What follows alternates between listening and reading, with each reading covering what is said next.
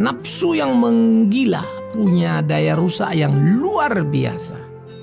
Apalagi nafsu kekuasaan. Ia sering kali menghalalkan segala cara demi mencapai kursi yang dirindukannya. Tak hanya fitnah, perpecahan pun menjadi warna yang mengerikan. Tak hanya yang beda suku atau beda agama, suami istri pun bisa jadi korban. Ah, keluarga berantakan karena yang satu ke kiri, satu ke kanan. Kekuasaan, nafsu yang diidamkan, sehingga akal sehat sering kali terabaikan. Padahal hidup ini dibuat Tuhan menjadi indah. Tiap orang punya rejeki dan memiliki talenta.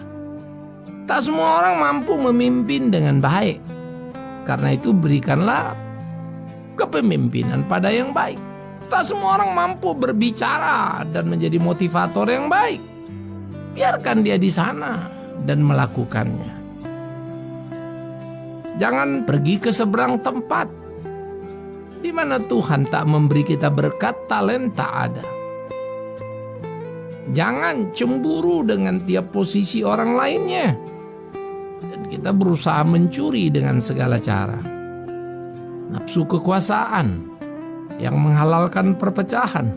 Bukankah itu mengerikan? Karena membusukkan dan mematikan rasa kemanusiaan. Mari hidup bersama. Berbagi kuasa sesuai dengan talenta yang ada untuk membangun Indonesia yang kita cinta.